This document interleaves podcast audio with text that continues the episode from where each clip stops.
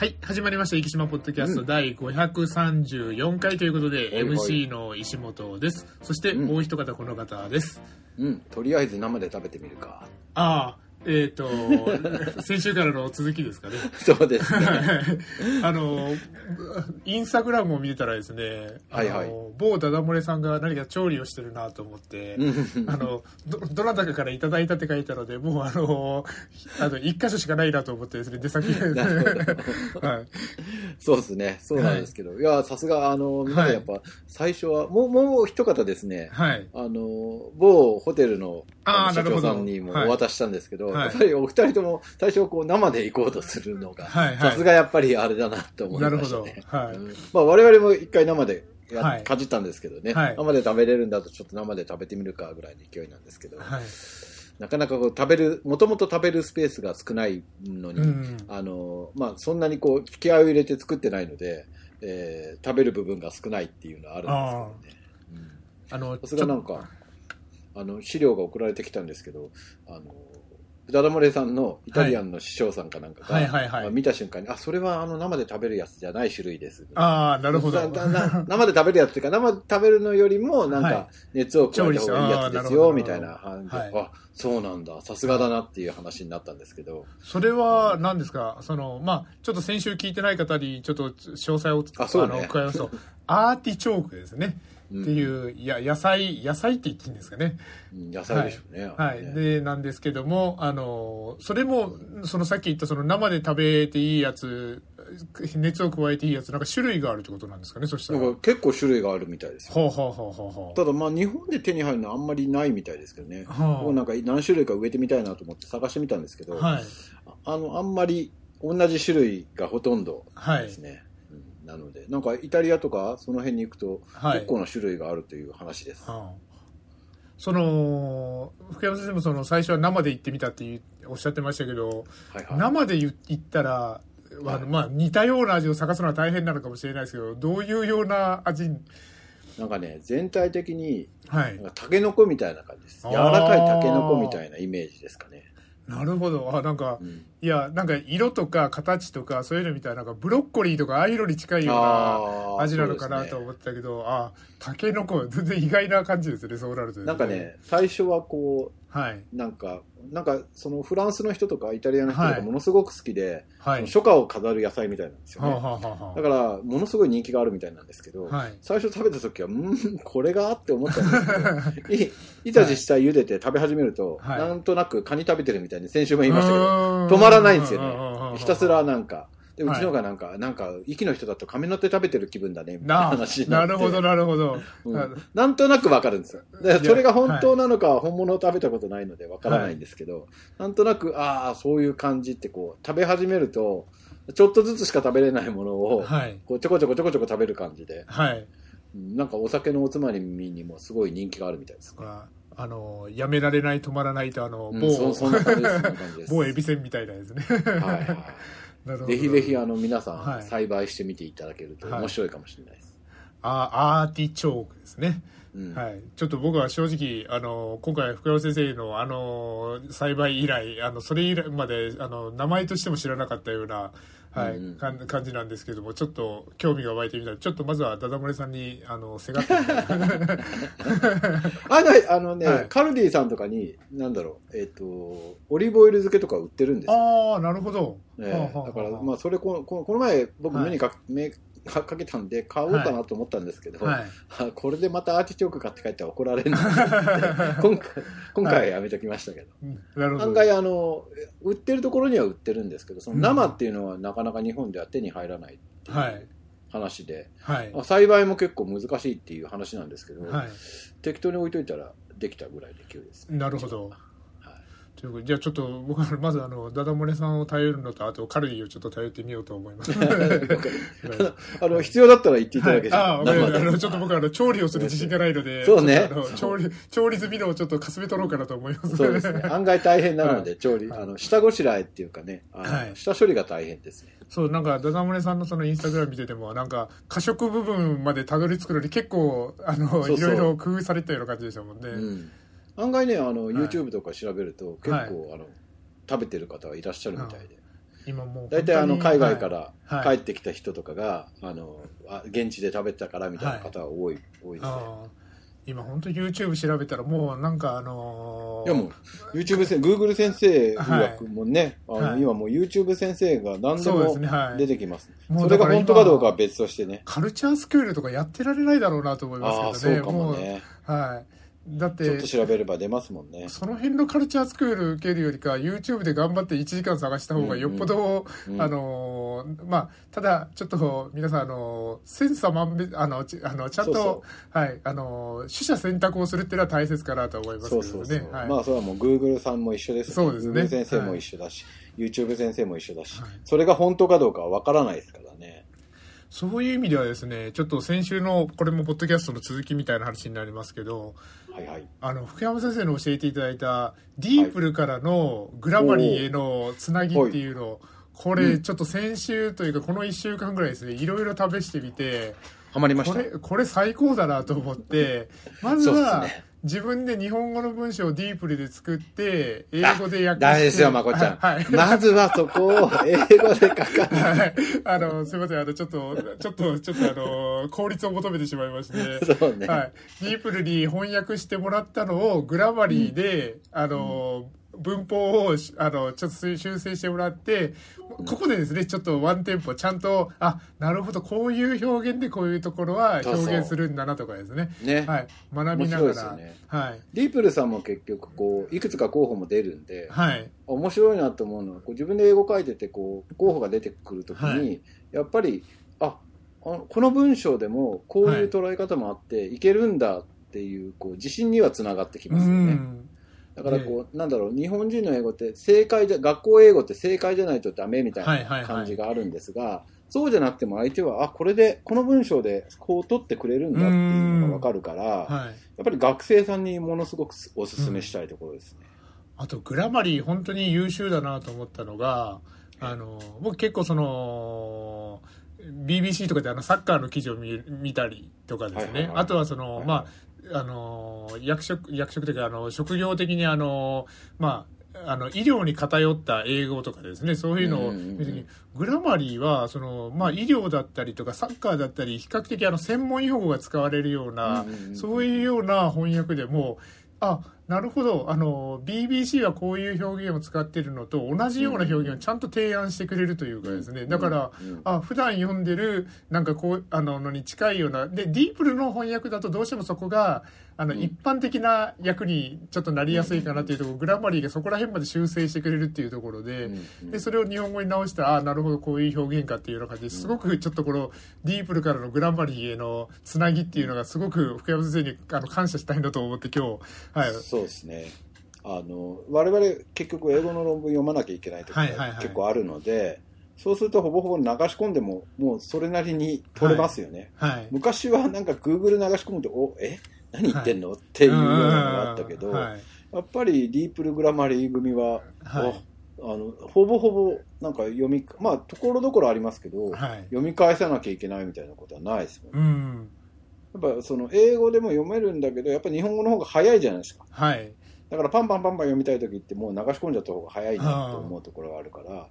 まあ、その辺が発達してあともごねんもじゅう ごねんとかじゅうねん、まあ、じゅうねんいかないまでにも普通に多分読めるようになっちゃうんだろうな、はい、そうですねもうちょっと、まあ、チャット ジーピーティー とかも含めてだから、うんあので今あのスマートスピーカーとかもそうですけどあの、まあ、エーアイ, あの エーアイ スピーカーですねああいうのと、うん、エーアイ スピーカーに適当に日本語を言ってそれをチャット ジーピーティー があの何でしょうあの、うん、それをあの解釈してそれでディープルディグラマリーみたいな感じでこうつなげていってっていうところでもう、うん、あのドラえもんの翻訳こんにゃくですねそこを、うん、だから喋ったら同時通訳をもう音声としてこう出してくれるっていうところはもう間違いなくあの、まあ、今でもそんなツールはあるでしょうけども、もうちょっとそれがスムーズな形でこっちのニュアンスまでも掴んでくれてっていうようなですね、うん確かにはい、もう完全な翻訳こんにゃくができてしまったらっていうようなそんな感じはしますね、うん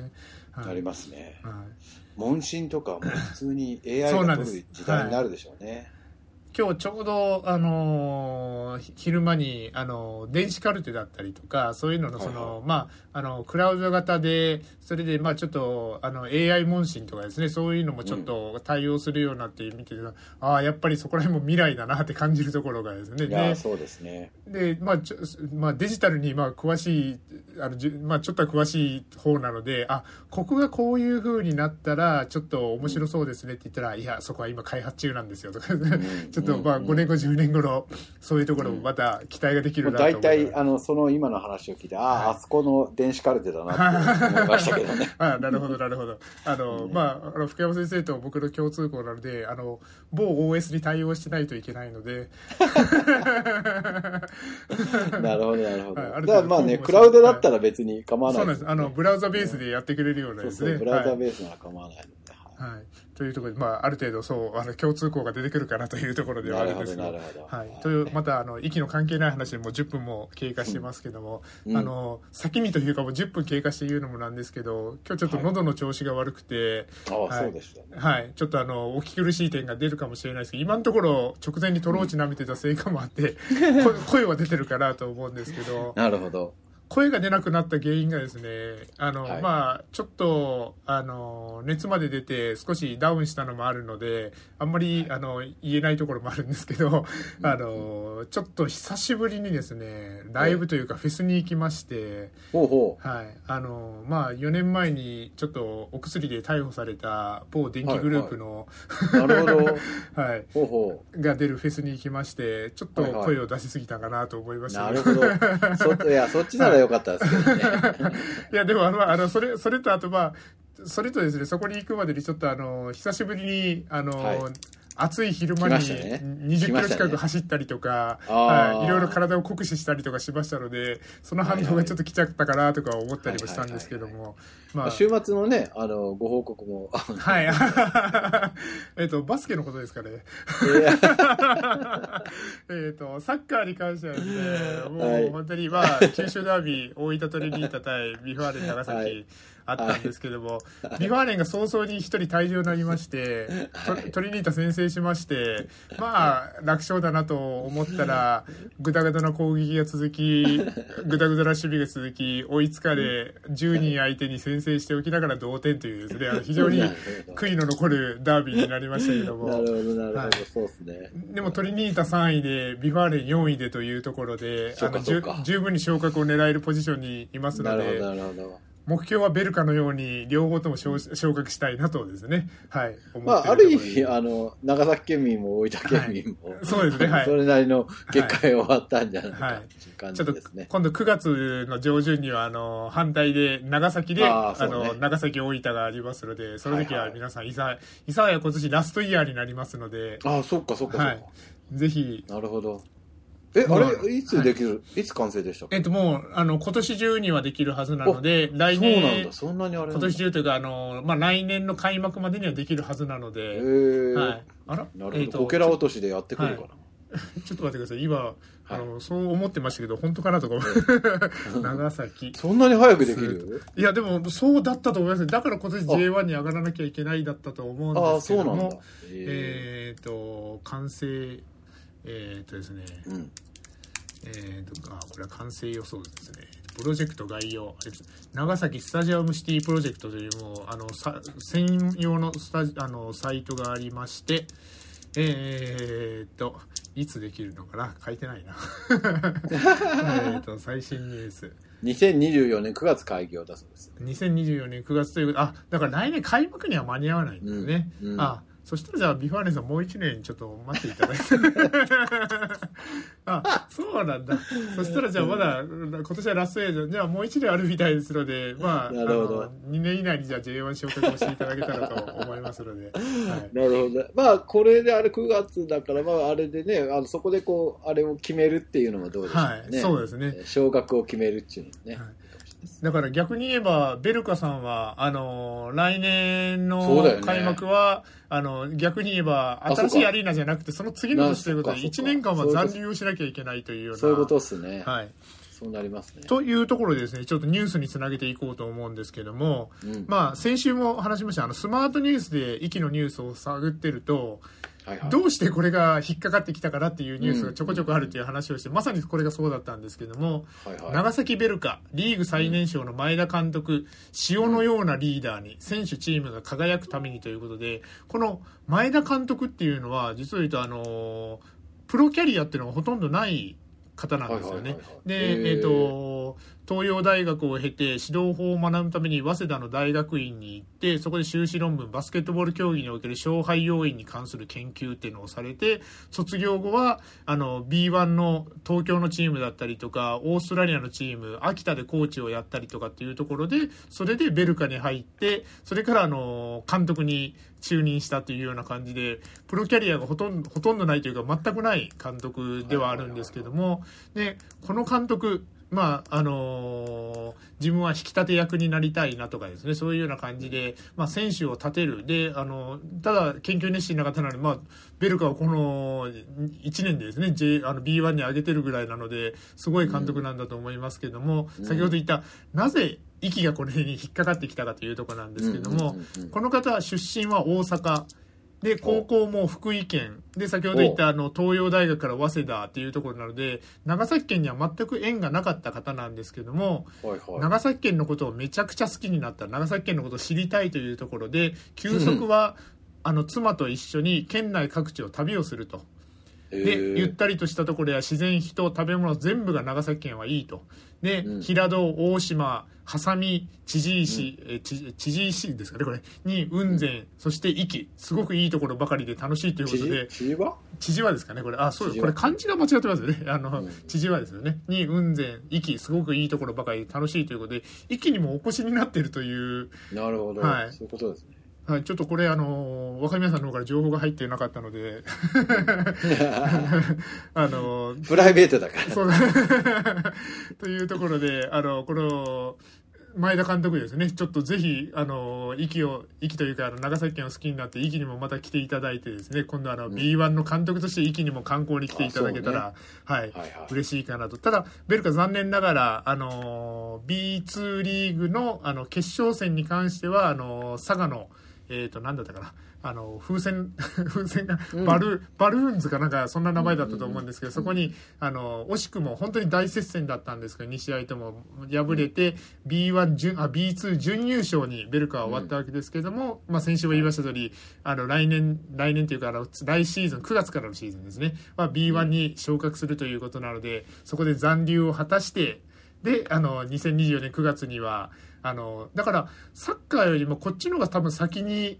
あのオープンするんじゃないかなとですね、はい、そうですね、はい、そういう形になると思いますので、ちょっとあの来年ベルカをちょっとまた応援してみたいなと思っておりますと、はい、でビファレンはにせんにじゅうごねんを目指していただけたらなと思っておりますので、はい、よろしくお願いします。なるほど、はい、そしてスマートニュースでまた引っかかったニュースといえば、本当に美味しい朝ごはんが食べられる日本全国のおすすめ旅館ホテルじゅっせんというトリップエディターさんの記事なんですけども、うん、えーとまあ、これはあのなんとなく探していったら息が出てくるんだろうなって想像がついたので探していったら、はいはい、まあ、これあの北の方から紹介されているので、例えば知床の、えーと、ホテルだったりとか、えー、と旭川のホテル、そして秋田のホテルですね、うん、で次に、えー、と福島県、えー、と神奈川県、そして岐阜県、うん、神奈川県ね、はい、神奈川はですね、えー、と神奈川はえー、とホテルザ、えー、と横浜ですね、横浜で朝ごはん、はい、横浜のリノベーションホテルであの客船のキャビンをイメージしたっていうようなところになるみたいですけど、はい、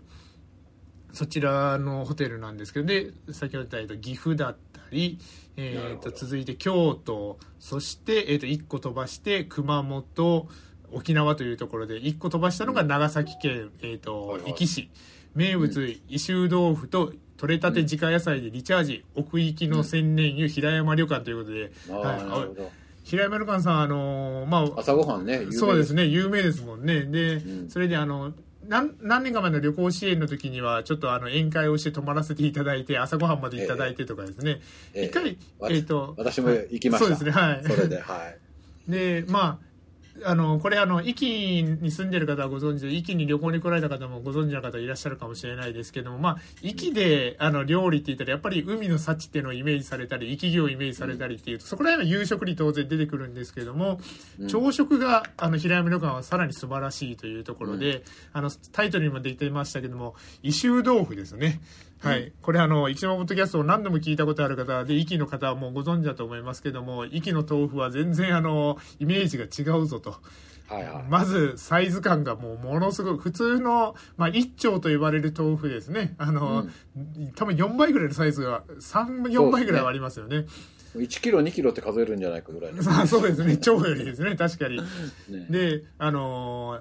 ドドーンと他では見たことのないジャンボサイズで登場するので、まずはその大きさに驚きますと、うん、そして食して今度はその美味しさに驚きますと、なんとなく、ね、あのサイズが大きかったらあの味もなんか大味でみたいなですね、そういうイメージがありますけど、うん、逆に味は濃縮というかですね、はいはいはい、しっかりとした風味と甘みがと自慢の異臭豆腐は豆腐好きにはたまりませんと。うん、そしてまあ平山旅館さんといったらあの山盛りの採れたて有機野菜のボリューム、これすごいですもんね、あの氷の上に盛られたあの有機野菜、すごい量がすごいですもんね。あと天日干しだったりとか、ね、特製醤油の美味しさに心から大満足の朝ごはんということで、はい、うん、こちらの朝食はもう随分前から変わることなくこのスタイルで旅人をもてなし続けているので、まだ 未, か、ね、未体験の人はぜひというところで平山旅館さんが紹介されております。そして朝ごはんといえばですね、あのー、これ収録はにじゅうににち月曜日ですけど、その前日、えーと勝本浦まちづくり協議会主催のだいにかい朝市で朝ごはんがにじゅういちじごぜんはちじから勝本地区公民館前の黒瀬駐車場で開かれるというところで、これ知り合いがちょっと言ってたので写真を送っていただいたんですけども、あのー、メニューを言いますとですね、ちょっと待ってくださいね、えーとどこ行ったかな、えーとあ、あります。えっと、あれ、どこ行ったかな。あの、まずですね、あの、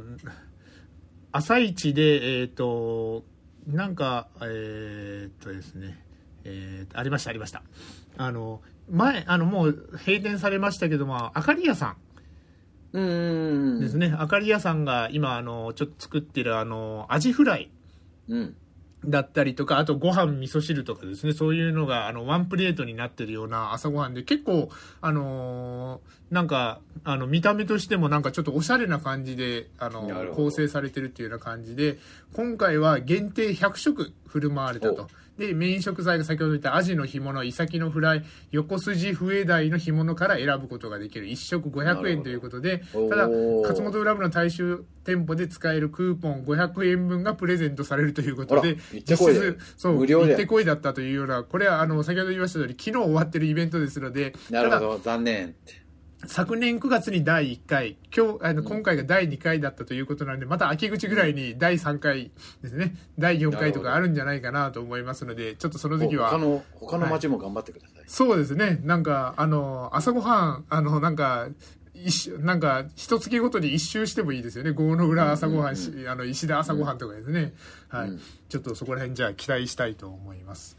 それそあの壱岐新聞さんにその記事出てたんですけど、はいはい、そ僕今週その上の、ね、記事がめっちゃ気になってて、はいはい、あのここのかに オーアールシー の エーティーアール 運転に当たって、はいはい、えそんなことできんのって思ったんですけど、はい、あのこれはどうなんですか、ね、はい、これちょっと紹介しようと思います。ここのか行き便で急遽運行 オーアールシー の エーティーアールよんじゅうに 型機、これあのスマートニュースでも取り上げてられてて、福山先生と同じように、うん、あのツイッターとかではですね、えそえみたいな感じで結構あの飛行機マニアみたいな方がですね、そうだよね、騒いでる方がいらっしゃったんですけどもまああの本当は使用予定だったあの ディーエイチシーエイトキューにひゃく 型機っていうのが、うん、あの機材が不具合で飛べないと。それで予備としてあの用意してあった ジェイエーはちまるにビー 機もこれまた機材不具合になった、にだいともダメだったということで、しちがつついたちから就航を予定していた ジェイエーいちまるアールシー この エーティーアールよんじゅうに 型機を急遽運航させて予定外の定期で定期便デビューとなったということで、すごいよね、はい、こんそんなことできるんだと思った翌日からはちょっと元の、あの機体に戻ったらしいんですけども、このいやそれ乗れた人はね、はいもうおっしゃる通り、ね、はい、あのごがつのここのかにあのーに往復ですね、この新しい、うん、あの飛行機が運航されたということですけども、これ乗れた方は出てくれれば乗り、はい、乗りに行ったのにくらいの勢いですよね。せっかくだったらですね。ねえ、いやいやすごいな。あ、そもうもう一点もう一点でこれ、はい、あの今ほら交通さんのバスにラッピングで新しいこの機種のやつ。はいはいはいオーアールシー さん乗っけてて、はいはい、あ、そうですか。この前たまたまね後ろについて、はい、お新しいあの、ね、オーアールシー さんの広告が出てると思って見てたんですけど、はいはい、その時ふと考えて オーアールシー って何の略って思ったんですよね、はい、オーアール はオリエンタルでしょ、はい、オリエンタル、最後はエアブリッジ A, A が入ってるけど A も B も入ってオリエンタルエアブリッジ G コーポレーションか、はい、R が何でしょうね、そうなるとですねこうね、そう、はいはい、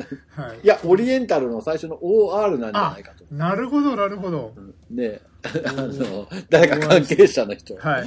あの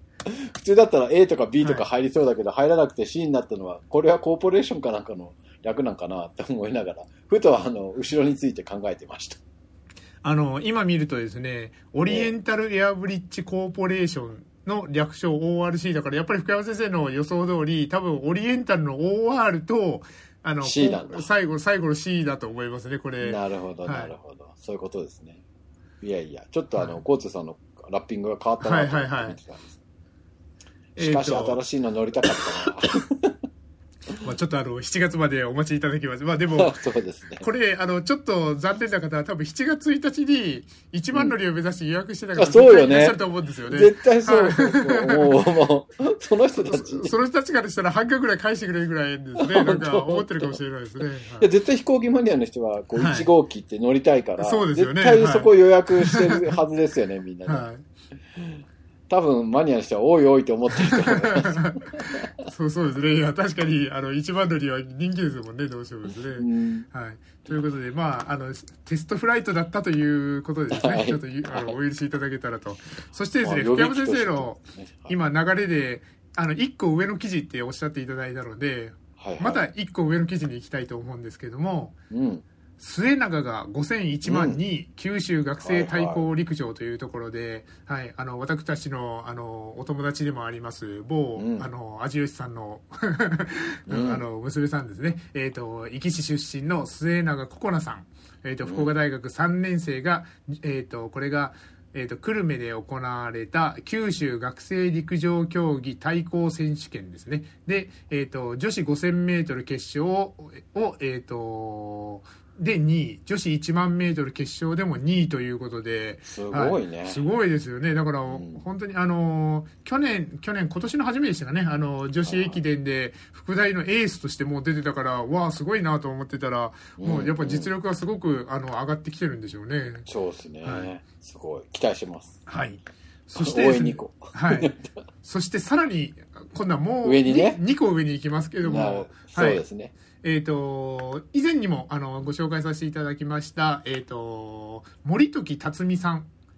ですね、うん、あの以前あの壱岐の壱岐というか日本各地の、まあ、あの自然の音とかですねを収録してそれをあの曲にするというそういうあのプロジェクトをされている方ですけども、この方のごまいめのアルバムっていうのが壱岐の神社に吹き抜ける爽やかな潮風とその風景から発想された楽曲風そよぐが収録されていると。であの今回あの全国ツアー の, あの中にあの息が組み込まれたということで、えー、とごがつのにじゅうはちにち一国博物館でコンサート景色の見える音楽会を開開かれますというところで、はい、でなぜあの息を組み込んでいただけているかといいますと、天の会酒造の西川社長と若い頃に東京の喫茶店でバイト仲間だったということが縁で、うん、今回さんかいめぐらいになりますかね、確かに息に比べて ね, そうそうね、うん、はい。で前回の壱岐公演は日帰りの強行軍だったため本当に壱岐は大好きな場所なので今回いろいろと行ってみたい、辰野島にもぜひ行ってみたいと思っている。あ、そうですね、はい、コンサートツアーはじゅうさんにちの福島から始まるので助走をつけてよんかしょめの壱岐に向かわせていただきますというところで、